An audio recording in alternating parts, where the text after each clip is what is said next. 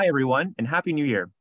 Welcome back to the Infectious Dialogue Podcast, formerly the ID Podcast, where we are back for another year to discuss the stories of medicine and the people behind them. My name is Mike. And I'm Naman. Today, we have a futuristic episode in store. By that, we mean one that's really on the cutting edge of medical innovation and a glimpse of what the future of medicine could look like. Specifically, we will be discussing artificial intelligence, or AI, in medicine. This episode hits on so many different aspects of artificial intelligence, from the technical concepts behind it to how it's integrated into practice now, to even ethical concepts involved when we use it. Our interviewers, Kathy and Natalie, had the pleasure to sit down with Dr. Haroon Syed Yousuf and Dr. Melissa McCradden, who are both well acquainted in this area of ongoing research. You'll hear a little bit more about their qualifications and their introductions at the beginning of the episode. So without further ado, please enjoy this episode of Infectious Dialogue.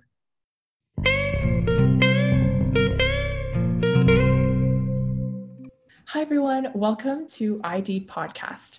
On today's episode, we are talking about AI in medicine, and we're so, so excited to welcome Doctors Haroon Syed Yousuf and Dr. Melissa McCradden. Welcome, guys, to the show. Thank you so much for having us. Hi, thanks for having me. Yeah, no, it's such a pleasure. We're so excited to chat to you guys today. My name's Kathy. I'm a second year medical student at McMaster University, and with me, I have Natalie. Hi, everyone. Welcome to the podcast.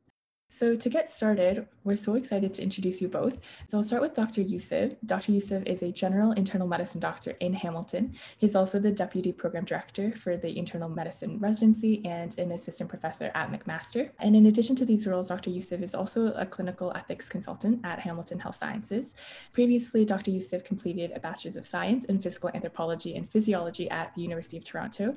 He completed his medical and internal medicine training at McMaster, and he also holds a master's in bioethics Ethics and Medical Ethics at the University of Toronto. Welcome to the show, Dr. Yousuf.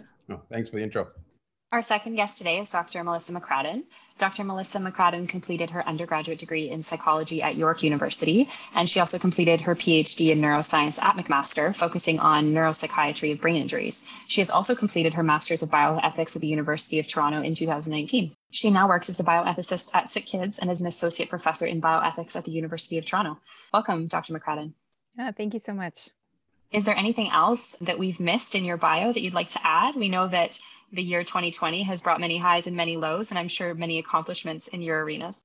Uh, yeah, I'll just add I was I recently got my status as a project investigator at SickKids, and I'm affiliated with the Genetics and Genome Biology Research Program. So that's a great way to get my research kick started. I have nothing to add. I think you guys did a more thorough background of myself than I even remember. So good job. No, not at all. We're so glad that the Google stalking didn't come off as creepy. So very much appreciate that. And congratulations, Dr. McCradden. That's a huge accomplishment as well.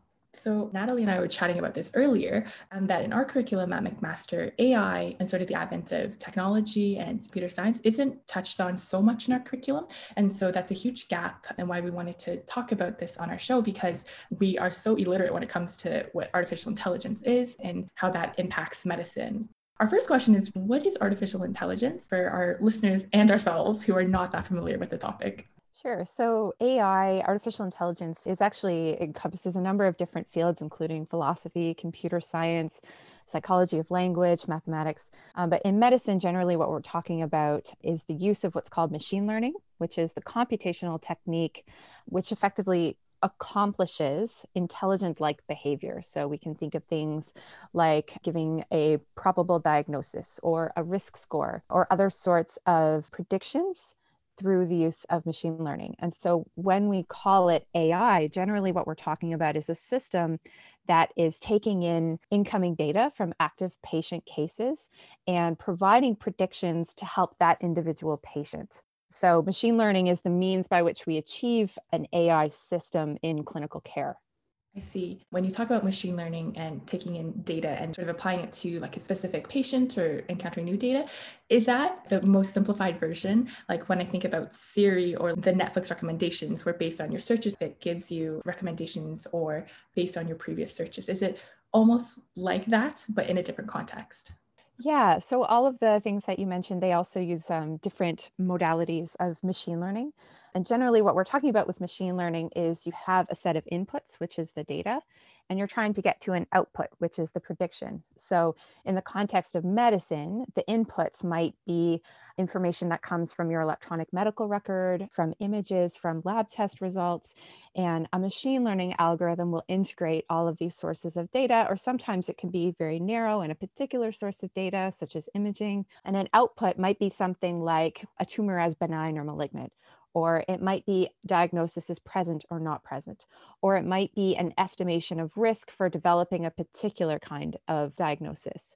These are the kinds of things that machine learning can use to map. And when we say that it's learning, what we really mean by that is the computer is looking at what has happened in previous cases and using that information to try and predict in future cases or cases that the computer has not yet encountered. And so when we talk about developing an algorithm, the algorithm is developed on all of those past cases. So we know that the labels or the outputs, we know that those things really happened to patients. And ultimately, the goal is to learn the relationship so that when you use it in the real world clinical environment, you can predict some of those things before they actually happen. And so typically, that algorithm is learning off of previous large data sets that can help it make these predictions. Mm-hmm.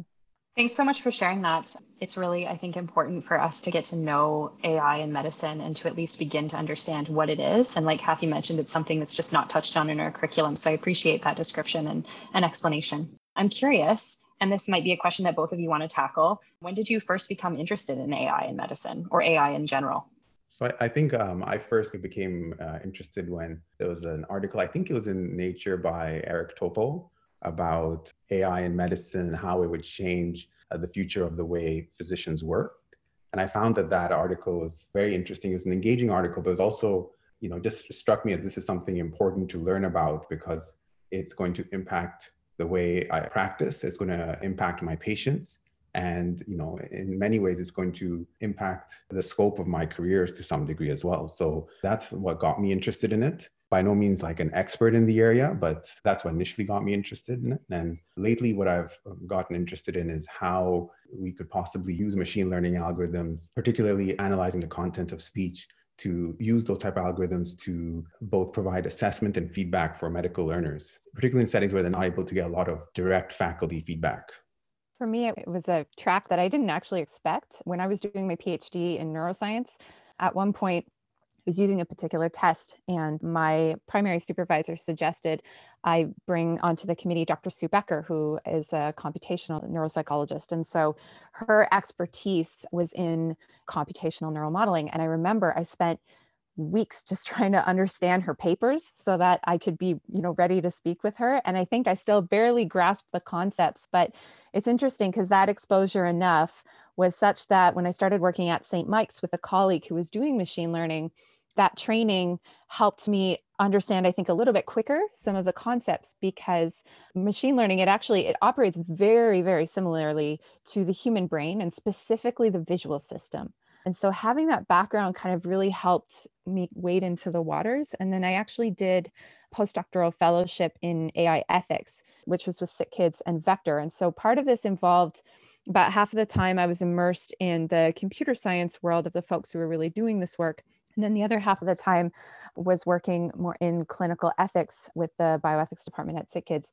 And something that really kind of became clear to me was that the way forward is to integrate those fields. And so when we're talking about AI ethics, it can't necessarily be, you know, things that are developed solely within the silo of computer science that have ethical concepts. And the contrary isn't true as well, that we can't have ethicists developing concepts that relate to computational science. There really has to be a lot more dialogue between the two. And so I think that kind of integration of you know the science and the ethics for me is something that makes me really excited and, and i'm really passionate about it Thank you so much for sharing that. I think it's so interesting, especially for distinguished professionals like yourselves to see where you land and how like that initial interest or like spark that you might have not recognized or thought you would be in this path, like how that's led to where you are now. So we always find it really interesting to learn about that. So thank you.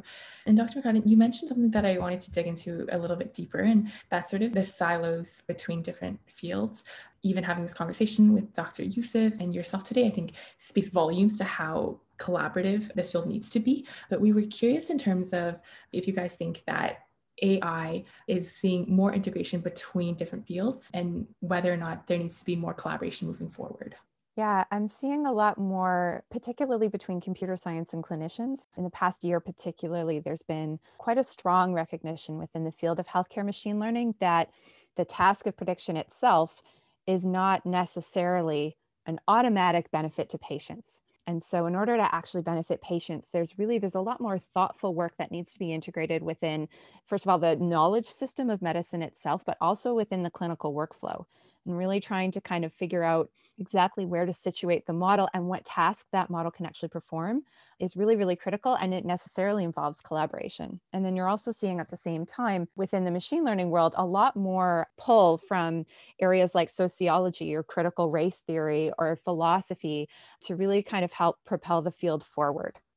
Yeah, Dr. McCradden brings up a, a great point, which is that AI in healthcare needs to model what has always been a part of clinical research, whether it be basic science or epidemiology. As physicians, we work very closely with basic scientists, uh, with PhDs in statistics, epidemiologists, and we work together closely because we often bring them those burning questions that are both important to clinicians and patients, and they provide a lot of the technical expertise to develop great studies and effective tools for our patients. So I think AI has to be a lot like that. It can't be like Uber and taxi drivers where they just drop an app in and disrupt the entire field. Like that's not what the aim should be. The questions really need to be clinically relevant and driven by patients and uh, clinicians. And you know, an example of that is oftentimes I find in technology, like in the tech world, that you know they define a problem and they explain why you need to solve that problem. For instance, maybe their problem might be patients who have headaches are not seen quickly and conveniently enough by their primary care physician and then they find a good need solution that makes it more convenient. Mm-hmm. But the, the larger question we should be asking is, is that the most burning pressing need in healthcare? And I think if you'd ask most physicians or patients, that isn't the most pressing need. That, That's not the big problems we need to solve. There's no one going out giving a TEDx talk about how you know you can save one hour using AI for solving your headache issues, and that's the most pressing thing that needs to be solved in healthcare. So it starts from a foundational level where the questions that are being asked need to be driven by both patients and clinicians. And that's why you need that collaboration. Thanks. That's really fascinating. I'm curious then, we're talking about the collaboration and sort of attacking these larger, bigger picture problems in medicine with AI. But what is your opinion on the current state of affairs of AI in medicine? How, how frequently is it used right now? You know, we talked about things like the uh, suggestions that are made by Netflix or by our music apps, and, and all of that seems almost invisible when we go through our day to day. So, curious about how much of this is already in place in the clinical environment and how much of it is a part of our day to day life or will be a part of our day to day life as clerks and future physicians. Yes, the reality of that is that not much, particularly in a patient impacting space. And people will speculate on the different reasons for that. But in my mind, I really kind of see more or less there's two kind of main hurdles to it. And the first is that from a technical perspective, it's one thing to develop models that will run on historical data, and you can get quite good at prediction on completed cases. The actual integration of that model into a live data stream is a whole different story. It's very, very different. And it takes quite a lot of work and a lot of technical complexity and progress and iteration to really try and get that right. So we have a number of folks who are working on this kind of problem and trying to optimize their model for a live clinical environment. And it's quite difficult to do that in a way where you're still maintaining the integrity of the relationship that you're trying to model with the data. And then again, working out some of those issues about feasibility and where exactly should you situate this model in the workflow one of the big things that came just this September, actually, which I was a part of, was uh, the development of the clinical trial guidelines for clinical trials involving AI. So, as Dr. Yousuf was mentioning, one of the main hurdles as well has been that in medicine, typically, you know, we use evidence-based medicine, which consists of the hierarchical pyramid of evidence, and AI doesn't fit super cleanly there. And so, for certain kinds of algorithms, it may be necessary to run a clinical trial to really prove that they benefit patients. But how to do that has not been particularly clear. And there was also a lot of consideration as to whether these models were even considered research or not. And then there's other models that may not require a full clinical trial, but they still require ongoing evaluation of their evidence. And we still need to do studies where we are comparing them appropriately to the standard of care. And you see a lot of publications that will say, you know, algorithm better than doctors at detecting X. But really, this is done in a historical data set, and it's not the same as running a model in parallel with clinicians making that diagnosis in active patient cases. And so we need to see more of those comparisons to really understand the true efficacy of the system. And so that's sort of the other side of the barriers is in trying to figure this out because one of the main things that a lot of folks talk about is trust. And so, from a machine learning perspective, there's been a number of different things that have been attempted in order to gain user's trust. But I think that ultimately, a lot of physicians and clinicians just want to know is this going to be good for my patients? Because a lot of them will say, I'll figure out how to use it if it's going to benefit my patients. And I want you to prove it to me that it will do that. And so, um, I think that this sort of next step in figuring out how to evaluate AI interventions in a way that earns that trust and in a way that we can be relatively certain as to the effects that we can gain from using that system, I think that's really kind of the next step here. Yeah, I agree with uh, Dr. McCradden. Like, I think AI is in its infancy in healthcare and medicine. A lot of room for growth. Like, you see the studies where it's being used. It's typically being used in a function almost where it's triaging information for clinicians. So, for instance, I think there was a recent study out of Duke where it's triaging patients who are going to a high risk of developing sepsis or to decompensate from sepsis. And then that feeds that information to a clinician who in turn alerts the treating physician right or it'll triage imaging and say these are concerning you know these lesions on this image are concerning that's where uh, right now it's primarily being used i find but even a lot of that hasn't it's not widespread I'd say the imaging algorithms that have been uh, developed are still not, I think, in wide clinical practice use, particularly not in Canada. So, but I do think a lot of individuals see room for growth. There's Babylon Health, which is provides some virtual care and uses some machine learning models to triage patients is something that's used in the primary care setting. And I do believe it's functional in BC and it's starting out in Ontario as well. And so it'll be interesting to see how these models develop. And to Dr. McCradden's earlier point, she had mentioned how these models need to ask the right questions and provide the right data. So I saw one image from Babylon Health, which I don't see anymore, but it basically had described diagnosis in terms of safety and accuracy. And it said its diagnosis was more safe or accurate than uh, physicians or nurses in a graph. And I found that strange because in medicine, we rarely describe diagnosis in terms of safety and accuracy. We use epidemiological tools like likelihood ratio, sensitivity, specificity. I, you know, I didn't really understand how they generated this data. So that doesn't help to engender trust when you're using statistical methods, you know, the clinicians are not familiar with and have never really used in practice. That's really interesting. Thank you for sharing. I think as relative lay people in the AI space, it can be really easy to get carried away with the idea that AI is going to take over medicine and abolish certain career paths in medicine, or that it's everywhere in the clinical environment. So that's really interesting to know, especially about sort of using historical data versus live data and how different those things are, and the ways in which we research and actually assess the efficacy of AI. So I'm curious then, this is a bit of a two parter follow up. How far away do you think we are from having a big integration of AI in the clinical environment, in medicine, in patient facing circumstances? And then I wonder as well what area you think is ripe for AI to sort of infiltrate. So, the area where we're seeing the most progress is in imaging. And so there's a number of systems that are FDA approved at this point. And I think very recently in the UK, there was a system that was approved for reimbursement from the healthcare system. So there are some of those systems that are moving forward. What they're sort of doing is they're taking a subset of the task and automating it to better enable clinical decision making. So those ones I think are a little bit, I don't want to say low hanging fruit because honestly, these tests are really complex. But in radiology, there's a lot of potential benefit from going through these scans quicker because there's a lot that radiologists do that can be aided by AI. And I know, you know radiologists, they were some of the first on the pecking order from folks like, you know, Geoff Hinton and such. But actually, I have to say, you know, I have colleagues who are radiologists and they're really leading the charge of AI in a lot of cases. I think because they see the benefit and because they see, you know, what we can gain from streamlining some of these processes, both for patients and for themselves in terms of their workflow. And I think that diagnosis is another area where we really have a lot to gain.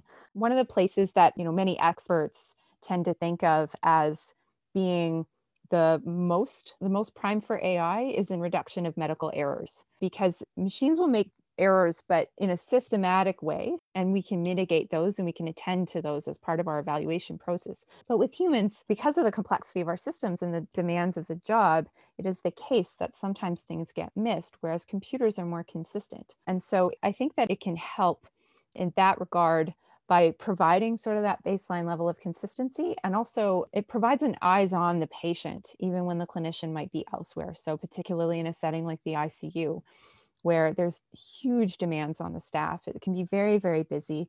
If you have a system that is continuously monitoring physiologic data, for example, and can alert someone to potentially troubling patient trends, that can be something that can be of immense benefit. So for me, I think those are kind of the particular areas, but I do think it's going to be piece by piece. And I also think it's going to be the case that the cream is going to rise to the top in this situation because you see already that there are certain systems like the one that Dr. Yousuf mentioned, Sepsis Watch by the Duke team, this is a group that spent years developing this, years, and they ran an RCT and they're going to publish very shortly.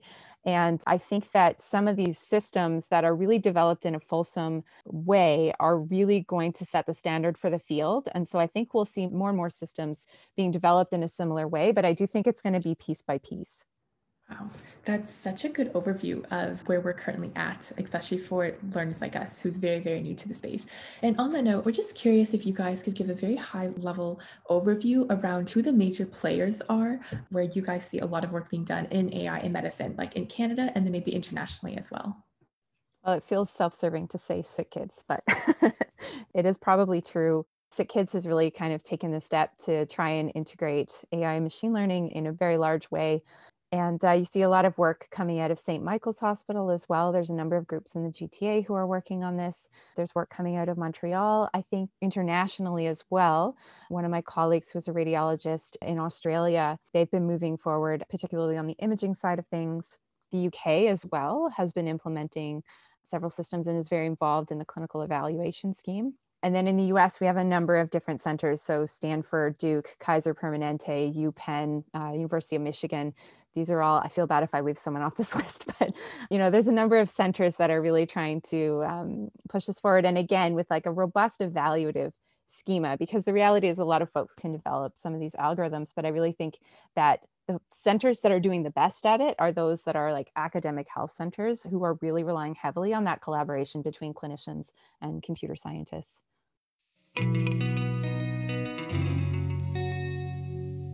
Hey everyone, if you enjoy listening to the ID podcast and want to hear more from us, follow us on social media. You can find us on Facebook, Instagram, and Twitter at the ID podcast. If there's a topic you'd like for us to cover in a future episode, please feel free to message us or send us a tweet. Thank you and enjoy the rest of the episode.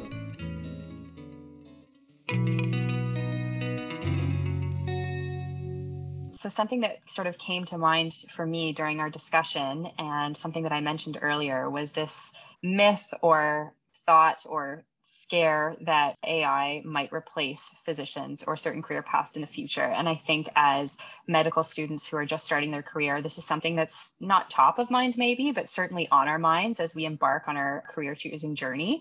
I'm always curious about the opportunity for innovation in different career paths, as well as whether or not that career path will look the same or even exist in the same way that it does now by the time I'm 50, 60 years old. So I'm curious, is that a myth or is this truth that AI um, stands to take jobs away from future physicians? Yeah, so you brought up the phrase replace. I, I don't think it'll be replacing physicians. It'll definitely change the way we work in the probably next two to three decades. I think in a big way in, in many in places and many specialties, it will change the way that we work. And particularly in the field of imaging, I think it may make it such that a lot of the triaging, a lot of the grunt work may be done by the AI. And so the radiologist is able to focus on more of the high level issues, the controversies in the imaging. Uh, so it, will change it in that way. And maybe because of that, you may not need as many radiologists to read the same number of reports. So it may mean that there may not be need for as many radiologists, but you'll still need radiologists to assess those complicated issues where there's controversy and where there's not a lot of data that the machine learning algorithm can process effectively. And uh, I remember in Eric Topol's paper, he talked about how that's already happened in fields like pathology, where you know previously you had pathologists reading a lot of blood smears and that's rarely done now. It's only if someone alerts them first, if the automated counter and the tech alerts them to something, then they get involved. So I think radiology become a little bit more like pathology where they're dealing with the more high level issues. The second thing is because of my training in ethics, I think I don't like to give straightforward answers and like to ask questions. So I'll open it up to you guys. You know, medical oncology, there's a lot of good data. They're big data sets. And while they don't have widespread machine learning algorithms yet, there's a lot of good algorithms to help with decision making in medical oncology, much more than you know I have as an internist or in other fields. And so in 20, 30 years, if machine learning is applied to this and you're able to make the decision making even better, you may be able to have a machine learning algorithm that effectively prescribes chemotherapy to you, just like an oncologist would, because they're big data sets and it can learn that effectively and this genetic data, personalized medicine. So it's ripe for machine learning to work on. And the AI chatbot function, it can offer you empathetic and validating statements like, you know, I'm sorry this has happened to you. I see your resilience and your strength in this fight, and you know, offer you all these validating statements. And it may even be able to integrate you into a patient support group um, where you can share your experience. And so would you, as 20 to 30 years from now, is a possibility, hopefully doesn't happen, to, you know, we get cancer. Would that be sufficient for you? Would you be happy with that, not seeing a medical oncologist and just having this AI algorithm do all that for you? It's, it's offering you empathy, it's validating, it's prescribing the chemotherapy, and it's referring you to a patient support group. You know, that's a really interesting point that you bring up. Initially, when you started giving your response, I felt really hopeful because when you talked about radiologists maybe having the opportunity to work on higher level cases and engage more in the nuance of their specialty rather than continually diagnosing scaphoid fractures, that sounds really interesting to me to think that machine learning could take care of some of the grunt work so that your time is freed up to do something that's potentially more medically interesting to you as a specialist. But in terms of the oncology question, that doesn't feel sufficient for me. But then if I think about it a little bit more, I'm not sure what an oncologist necessarily offers me beyond that. It seems like the only difference is knowing that it's not a human being. And, you know, I think this is probably a good bridge into sort of the ethical part of our conversation. But it's such an interesting thing to think about because when I think about the demands of the job and, you know, our personal limitations in delivering care, the oncologist that you see may not always offer the empathetic statements that you need. And you know a machine may in fact be better able to predict what you need to hear in that particular moment or what your um, emotional needs are going through your illness. So i wonder if in some sense that a machine could actually deliver better more empathetic care. Not to say that an oncologist can't but i just mean given the limitations of our own sort of personal functioning on a day-to-day level it seems like there's a lot of opportunity there to give great patient care through a machine yeah. And so I think more than anything, it, will change the way we are trained and our objectives as a physician. Because if there's something that's feeding you a lot of the diagnostic uncertainty and then giving you good management strategies, then what we really need to add is the human aspect, the empathy, the validating. And if you do it effectively, I'm sure you'll be able to do it much better than the machine learning. So I think there's going to be a, a radical shift in what's expected of physicians and the way we're trained, where we, we have the, those CanMEDS roles, the non-expert CanMEDS role, the intrinsic roles of collaborator, advocate, communicator. Those will actually become much more central to our job as opposed to knowing, you know, the differential for mediastinal lymphadenopathy. To Dr. Yousuf's point, I think, you know, the four of us are sitting here having this conversation via Zoom. Does anyone think that this is the exact same feeling that you get from being in the room together? And having the same conversation. Not quite. It's a resounding feeling that I think has been hitting a lot of people lately. And I think that, that there's something about the practice of medicine whereby that human connection is so salient within that context.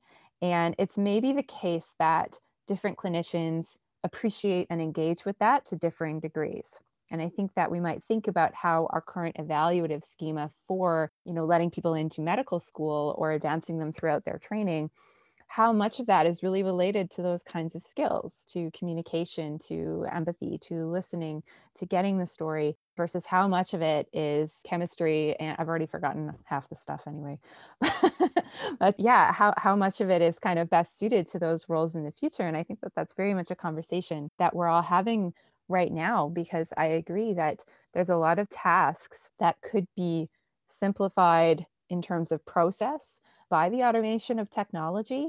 But I think that complementary to that, we have to make sure that our institutions and our structures are going to set up clinicians to be able to take that time because it also wouldn't necessarily work if we make that task more efficient and then we just say okay now you can see 10 times the amount of patients in the same amount of time.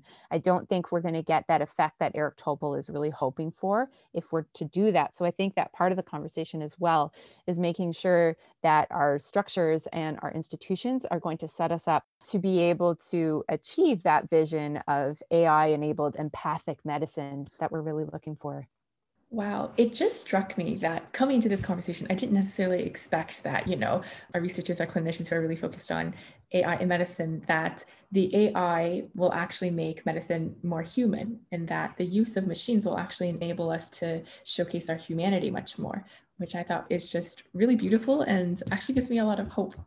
It also gives me a lot of hope. You know, Kathy and I are new to the clinical environment and we've just come from a couple of weeks in the real world. And I think something that can be a little disorienting about being in the real world, quote unquote, for the first time is all of the ideas that you have about being human with patients, spending time with patients, giving them everything they need to meet their emotional needs in their circumstance is just wholly impossible. And I know that for me was quite disheartening. And Kathy and I are lucky that we're in a phase of medicine where we have the time to take with patients, but it has become quite obvious to me that that won't be the case for the majority of my career. And so to go into this new career with the idea that AI might actually free up some of my time as a future physician so that I can be more engaged in the human side of medicine is, is really quite hopeful.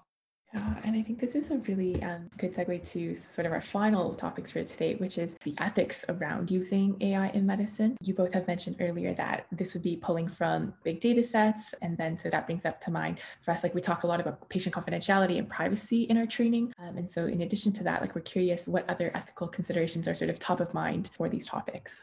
So, yeah, this has been a really kind of interesting integration of AI and then looking to the ethics. Because, from my personal view, I think that the ethics of AI are not really very different from the ethics of medicine generally. I think that there are particular considerations in the case of AI related technologies, the same way that we have particulars of, you know, NICU decision making or brain related interventions or psychiatry. I think that a lot of the issues that I've sort of found that AI has brought up are really perennial issues within ethics. It's just they're taking on a new face now. And so, you know, you've mentioned a couple already with respect to privacy and confidentiality. And so we have systems in place that enable the exploration of clinical data for the purposes of generating medical knowledge. And we've done that through a research ethics lens.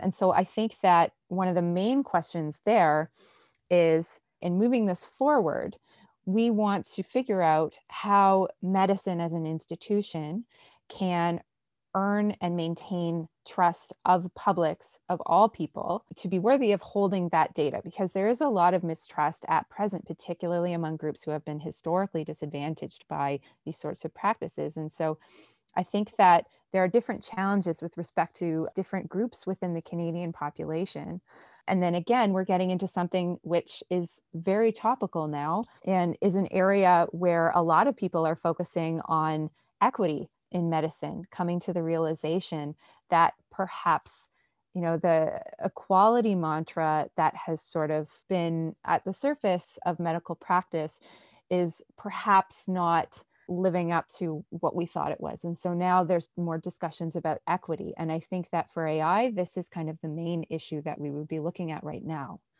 Yeah, and touching on that as well, like the idea of equity, I think we also have to ask a broader question where AI is very interesting. It's something cutting edge and it's appealing to us as physicians because it's an area of growth. And also as in, in individuals living in North America, we're surrounded by a lot of technology. We see the benefits of that technology and think, can it translate into the clinical world, both for my practice and improving my patients' quality of care? But I think a larger question is that we're dedicating a lot of time and resources and increasingly more to the study of this area. And does that come at the expense of other research questions and other areas that are equally important, but maybe not as you know sexy as AI in medicine is to us and to some of the people who fund research. So that, that's another important question we need to ask. That's an excellent point. I mean, if we look at even the current pandemic, the most effective strategies have been those that we've known about since the Spanish flu, you know. So I do think you bring up a really important point about um, allocating our resources in a way that is more aligned with benefit rather than what is new. So then moving forward with this research and then the outcomes of integrating AI into medicine, how do we ensure that we're serving patients who are currently being marginalized by the healthcare system, especially given that AI, it sounds like is based on, you know, historical data, large data sets, and we know that a lot of our foundational research, the majority of our foundational research is based on a white male population, and even when we get down to animal specimens, male uh, animals as well. Yeah, I think uh, this is the hugest issue that we're facing right now because AI, in terms of developing models, they can work very, very well and they appear to work very, very well. But then the next question is for whom do they work very well? You know, there's a number of ways in which this has sort of revealed itself through machine learning, but really it is kind of founded on the patterns that are currently present in medicine, which is, you know, if you are wealthier, if you are affluent, if you're from certain areas of the city, of the country, you tend to have quicker access to care. You face less barriers to care you enter a hospital without the concern of facing potential prejudice or potential stereotypes um, that might be associated with particular identities. And so, all of these little things, they all add up within the data and affect the modeling of those relationships in a number of different ways. And so, even though there's a lot of conversation about you know, if you see it in headlines, it's AI is biased or mutant algorithm or racist algorithm, something like that and it's really sort of misattributing the cause. And there have been scholars who have studied this for a very long time Kimberlé Crenshaw, Dorothy Roberts. These are folks who've really studied these intersections for quite some time and have elucidated just how complex these relationships are. So, some of those folks have pointed out how there may be more prevalence of particular diseases within particular groups. And over time, there is a confusion of something of a particular group having an inherent risk factor for the development of some of those conditions.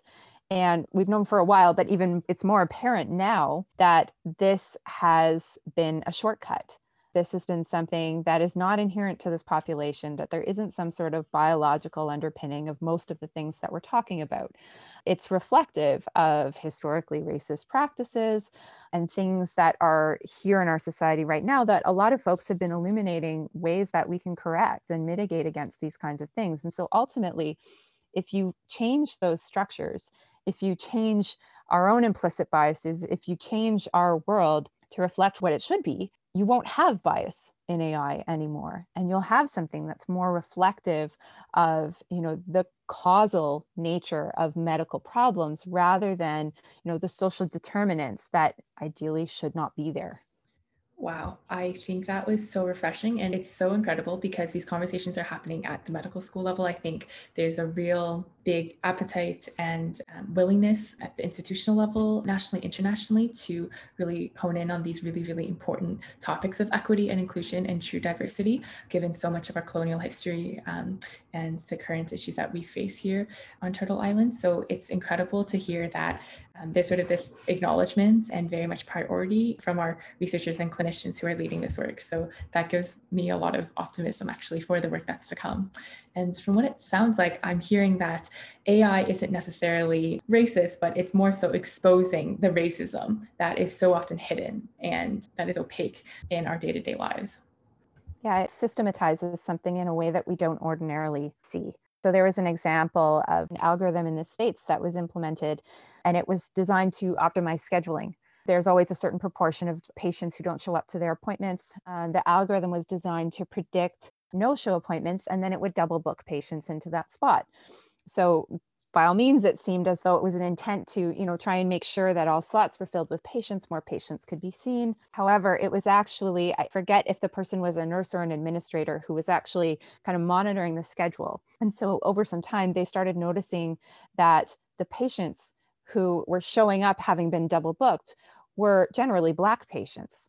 And so when they looked into the algorithm, they actually realized that the algorithm had learned that patients who are Black are more likely to be predicted as no shows for their appointment. But we obviously know that that's not at all a causal relationship and reflects structural barriers to accessing care. And so, again, this has kind of prompted really significant conversations with respect to how all of these factors actually undermine people's ability to seek health, to access healthcare, and to be healthy. Again, this almost leaves me feeling optimistic. I mean, I know that the marginalized groups in our population have been shining spotlights on racism and barriers to care for so long. And I think our institutions, and myself included, are just starting to come and see what's being illuminated by those spotlights. But it almost sounds like working on AI and developing these technologies serves as an additional spotlight on some areas that we might not otherwise consider to address. And I think this is a really great spot to sort of transition into. If there was one takeaway that you would hope our listeners go away with from this conversation, is there something like a key takeaway that you would hope listeners go away with? So, my uh, key takeaway would be that as our workplace changes, I think it's important to develop and hone those skills that will really set us apart from AI and the machine learning algorithm that will provide that added benefit to our patients. So, it's not that we're working to beat the AI at what it does well, but rather complement the deficiencies of these machine learning algorithms and emphasizing the human aspect of, of medicine.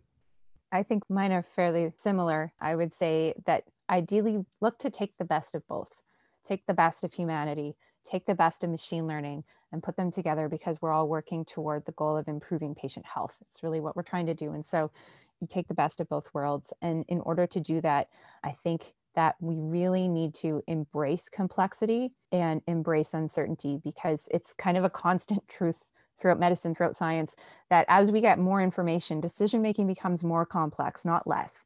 And so I think that we can make better decisions, but not necessarily less complex decisions. And so part of moving forward involves really embracing that complexity and engaging with it, again, toward kind of that common goal of bettering healthcare systems and bettering patient health.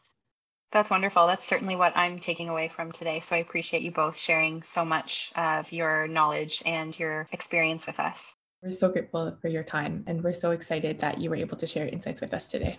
Yeah, thanks so much for having us. This was fun. We hope you enjoyed listening to Dr. McCradden and Dr. Yousuf, making it really clear that moving forward, clinicians and scientists need to work hand in hand to ensure that AI is answering the big questions that benefit our patients and the healthcare system as a whole. It's exciting to think that we are in medicine at a time of such collaboration and innovation. One thing that we wanted to highlight is the emphasis on an evidence-based approach to ensure optimal integration of AI into clinical practice. It's a good reminder that in medicine, the field is constantly evolving and any fundamental shifts need to have a good foundation in proven equitable health benefits to patients themselves. For our fact check for this episode, in case our listeners would like to learn more about this topic, we've linked below some of the resources shared by our guests in our show notes. These resources include some of the studies that our guests talked about, as well as highlighting the CanMEDS roles that Dr. Yousuf was mentioning, which you may have heard before as abilities or qualities that are highlighted in exemplary healthcare delivery. Thank you very much to Dr. Yousuf and Dr. McCradden once again for taking time to give us such a great introduction to artificial intelligence in medicine.